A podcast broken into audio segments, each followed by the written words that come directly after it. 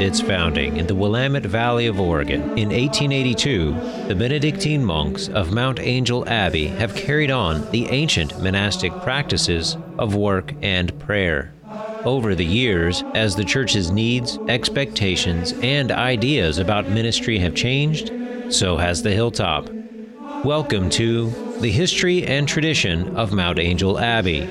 With an eye on the future, it's vital to understand the past. And here's your host, Pat Ryan, to explore this timeless journey. And welcome to the second edition of our podcast. We're going to be discovering the era of the greats today. From 1929 to 1945, covering the Great Depression and the greatest generation during World War II and their impact on Mount Angel Abbey. Joining us again is Brother Cyril, historian and Benedictine monk of Mount Angel Abbey. And, brother, let's get started in prayer. On the Son, the Holy Spirit, amen. Lord, as we prepare for this podcast, bless the work of Mater Dei Radio and Catholic radio stations across the country, around the world as He will help us to speak a word that will strengthen the souls of the listeners. I ask you to be with us in this conversation. Amen. Amen. Well, Brother Cyril, it's great to have you back with us. Just to recap where we went with the very first episode of the podcast, we talked about two major fires on the hilltop. And I can't help but think that the adversity of the fires really equipped those on the hilltop for these challenging times around the world. No, it did. It did indeed. I mean, I, I suspect it wasn't welcome, but we were prepared. That's for sure. And so, in the uh, in the late 1920s, we moved into a new building on the hilltop, but we also restarted the, the school. At least we started we started the seminary. So the seminarians were living on the south side of the 300 foot long monastery, and the monks were living on the north side. And that that was not an ideal arrangement for either. Too loud for the monks, too quiet for the seminarians. So within two years, they built another building, and then, uh, should we say, peace returned to the monastery. Peace returned to the hilltop. So then, what we have going on is in the uh, late 1920s, several developments really that show hope. So, one of which is in the late 1920s, we sent several monks to Europe. We'd sent monks to Europe in the 1890s after the first fire, and then several monks were sent to Europe after the second fire. So, one was Damian Jentges, became a future abbot. James Kessler became a future prior. And then Martin Pollard became a future prior. So, really, we were investing in our future. Then, 1928 to 29, we're adapting to life in the new monastery, life in the new building, life on the hilltop, and then, of course, the Great Depression hit. That was a crisis of a different form, but one that we needed to adjust to. As you pointed out, we had been hardened, strengthened by our experience with the two fires, and we kept our hand on the tiller. We kept moving forward, hoping in God. As the world encounters this economic collapse, specifically, what was going on at the Abbey during the Great Depression? Abbot Bernard was the one who had led us through the 1926 fire. He was our first American abbot, born in Oregon, and his eyes had been giving him trouble for quite some time. And he ultimately went blind. And he basically came to the clear conclusion I can no longer lead this community.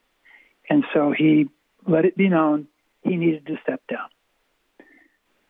So then Thomas Meier was elected as abbot. He was born in Iowa, but raised in Salem. And there's actually still Myers in the local area that remember that he's in their heritage. In fact, there's quite a few Myers in this area, I've learned. An interesting thing about him is he's the only monk in Mount Angel Abbey history whose father also became a monk. After his mother died, he moved into the monastery. Wow. Yeah, that is a that that is a big surprise. Mean, not just to have a father and a son, that's unusual, but a, a father and then a son who becomes abbot. Yeah, so that, that's a really unusual development. And then Abbot Thomas was the one who he took over guiding the ship of the Abbey, guiding us into, into safe waters. At that point in time, the seminary, frankly, wasn't doing so well. The numbers were going down in the mid 30s. There wasn't enough money. There were just lots of different reasons. And so it turns out there's another Benedictine monastery in the Northwest from the 1890s. That's St. Martin's Abbey. They started in Tacoma and moved to Lacey near Olympia, Washington. And they began to send their young clerics, in other words, monks who were being trained to become priests, they sent them to Mount Angel for seminary studies. So, because we had this other group coming in, it wasn't just Mount Angel monks. It had gone from being a variety to only Mount Angel monks, and now we have an increase in number and an increase in focus. So, we had to establish a strict, stricter regimen, and that was to the advantage of all. So after World War II, the numbers of diocesan seminaries increased greatly. But in the middle 1930s, we only had two groups of seminarians studying here Mount Angel monks from Oregon and St. Martin's monks from Washington State. You're listening to the history and tradition of Mount Angel Abbey and our guest, Benedictine monk and Abbey historian, Brother Cyril. Brother, during the Depression, what was the impact that the monks had beyond the hilltop, going out to the world? Okay, I'm going to take a step backward before we take a step forward. So in 1900, Archbishop Christie strongly encouraged the monks to take over a mission on the west coast of Vancouver Island. That's nearly like asking, in terms of cultural distance, asking us to establish a community in West Africa. Hmm. I mean, that's how isolated west coast of, of Vancouver Island was at that point in time. So we took it over, and the sisters from Queen of Angels Monastery in Mount Angel joined us. So we were there from 1900 to 1938. The sisters were there from 1900 to 1960. So, late middle 1930s, the seminary for the Archdiocese of Vancouver, British Columbia, was not doing so well. And they asked the monks from Mount Angel Abbey to take over their seminary, which is just south of Vancouver, British Columbia. We agreed. What we did is in 1938, we pulled the monks back from the west coast of Vancouver Island, and we sent a whole different group up to take over the seminary for the Archdiocese of Vancouver, British Columbia. While we were there, uh, the Second World War broke out. And then what happened is they said the mansion where the Archdiocese of Vancouver had established its school, the monks looked at that and said, This facility is fine as a mansion, but it's not adequate for a seminary. So, so Britain was, of course, in the war before we were. Because of that, the prices of real estate dropped.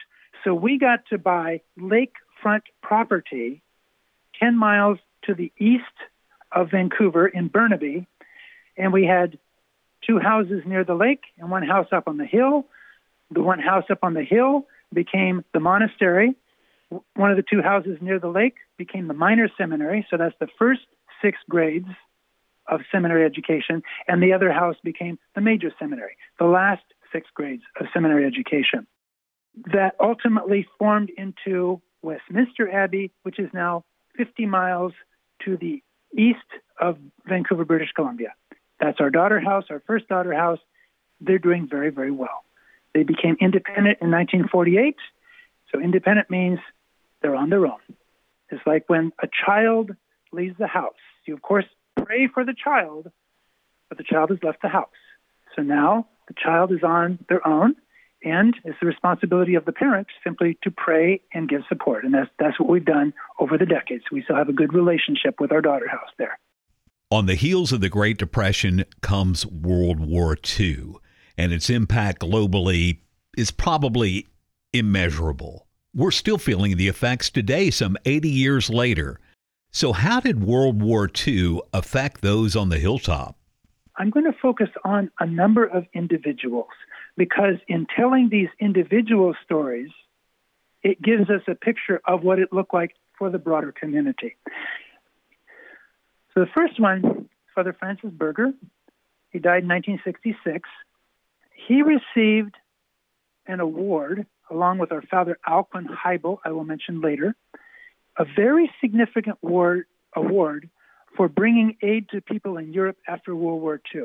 He had learned from others, and he basically he tied in with Father Alcuin. He's lesser known of the two, but they both received the same award, which gives an indication that he was working very closely with Father Alcuin. Next one is Father Bertrand McLaughlin, died in 1990. He was one who served in two tours of duty as a chaplain, a monk of Mount Angel Abbey, and a chaplain in the U.S. Army beginning in 1943, so about the middle of World War II. So he joined invasion forces that went to the South Pacific. 1943 to 46, he saw action in New Guinea, not far from the South Pacific, and then in the Philippines and Japan. So he was basically in the in the uh, Asian or the Pacific theater of the war. And then he came back to the Abbey for about five years, and then took a second tour of duty when he became a U.S. Army chaplain in Korea from 1951 to 55. So he was one that I, I remember. And Father Bertrand was rather quiet and reserved, but he'd also he had gone through a lot. He had gone through a great deal. So among the monks I'll be discussing, like I said, he's the only one who served both as a monk and as a chaplain. The others were joined the military before they became monks. Next one is Father Ignatius Groger, died in 1991. Before he became a monk, he entered the U.S. Navy during World War II. He served as a pharmacist mate and worked in the South Pacific Theater. And he became a master teacher of English in the Abbey High School when he when he became a monk, when he discovered his vocation and became a monk.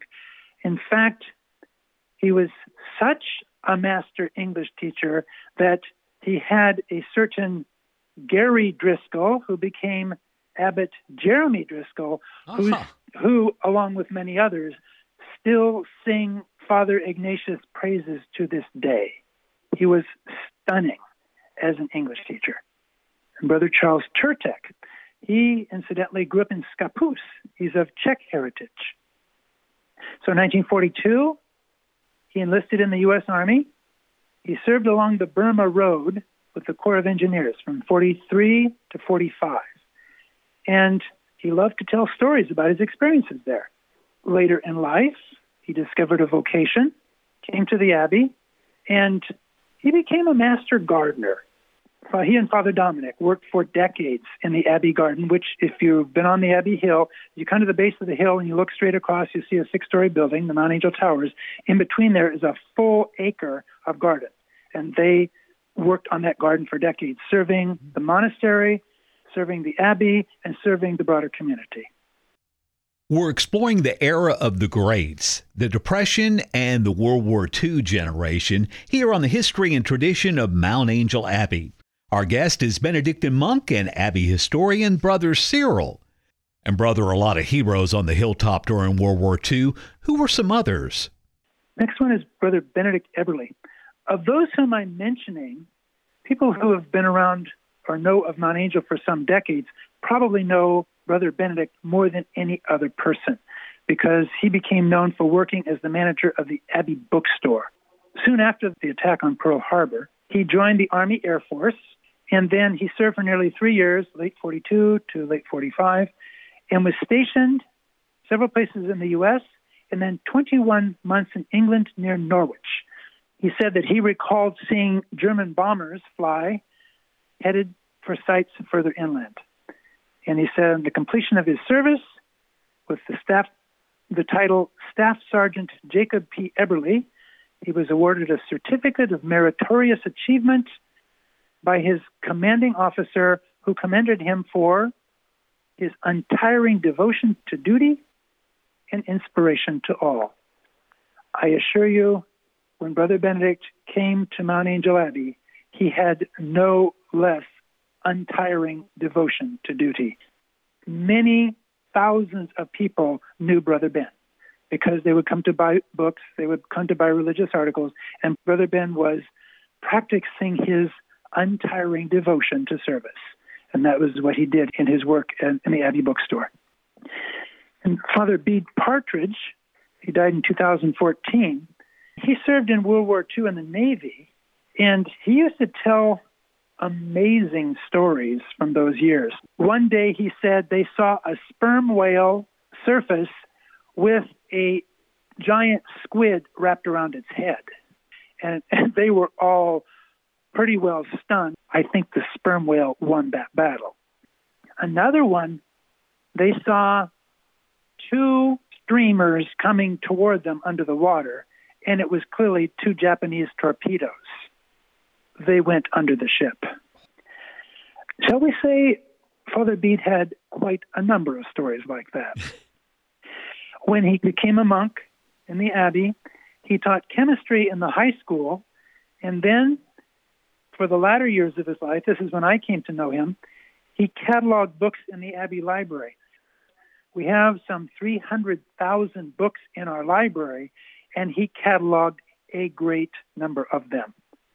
So these are all stories of men who developed their monastic life either before becoming monks or after, but World War II had a significant impact on their formation as monks. And that continued to the end of their life. Some of the stories I think they wouldn't talk about, but those they did talk about gives us a pretty good indication why we call that the greatest generation. Indeed. These were some extraordinary men, Brother Cyril. We are indebted to them. Back stateside, tell us a little bit more about what life was like in the 1940s on the hilltop. Any surprises there? In the early 1940s, a rather famous family came to visit the Abbey. They are most well known for, I believe, one of the most popular movies of all time, namely The Sound of Music. Mm. So it was the Von Trapp family that came to visit us in the early 1940s. So I've seen a number of times the picture of Abbot Thomas with the priest who is the chaplain of the Von Trapp family, another monk, and then the captain and Maria and their children, all there with their St. Bernard dog. So, what a remarkable picture all by itself. Well, it turns out in 2015, Mount Angel, not just the Abbey, but the broader community, received visitors from another group of Von Trapps, the grandchildren of the captain and Maria. It was the 50th anniversary of the Mount Angel Oktoberfest, and four Von Trapp grandchildren sang Sound of Music music and then other songs, and they absolutely packed the place, as I'm sure will be a surprise to no one who knows of the sound of music. So, definitely a surprising story that the Von Trapps coming to Mount Angel. I bet that is quite a picture. I'm Pat Ryan, and this is the history and tradition of Mount Angel Abbey. My guest is Brother Cyril, Benedictine monk and Mount Angel historian. And, brother, this is going to be a hard act to follow because I have been so inspired by these stories of the greats. But where do we go from here in episode number three? So, the next section is going to look at just after World War II until just before the Second Vatican Council, so about 1946, 1961. We're going to find that we went from having just two groups in the seminary, Mount Angel monks and St. Martin's monks from Washington State. After World War II, the numbers grew each year for about a decade in the seminary. The whole picture changed there. Then Abbot Damian was elected, and he became the builder abbot. He, under him, more buildings were built than under any other Mount Angel abbot, and one of them in particular is very significant. But we will talk about that just give me some teasers here. then we're there's the cliffhanger. There's the cliffhanger. I always like to leave a cliffhanger. So oh, I think I'm going to tie into that podcast. You've got to tune okay. in for episode three now.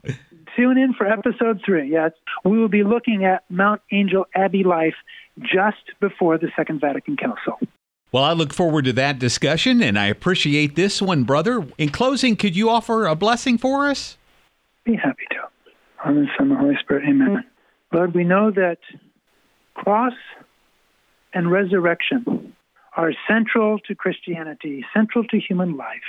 In this podcast, we have heard numerous examples of cross, of pain, of suffering, and of resurrection. Lord, when we go through times of trial, difficulty, injustice, may we hang our hopes on your resurrection. Amen. Amen. Thank you, brother. Thank you. Bless you. I appreciate these opportunities to proclaim the word. You've been listening to The History and Tradition of Mount Angel Abbey with your host, Pat Ryan. Join us again as we explore the dynamic past of the Benedictine monks of Mount Angel Abbey in Oregon. We'll return to the hilltop to uncover more stories about their monastic practices of work and prayer, rooted deeply in the 1500 year old rule of St. Benedict. The history and tradition of Mount Angel Abbey is produced at the studios of Mater Dei Radio in Portland, Oregon.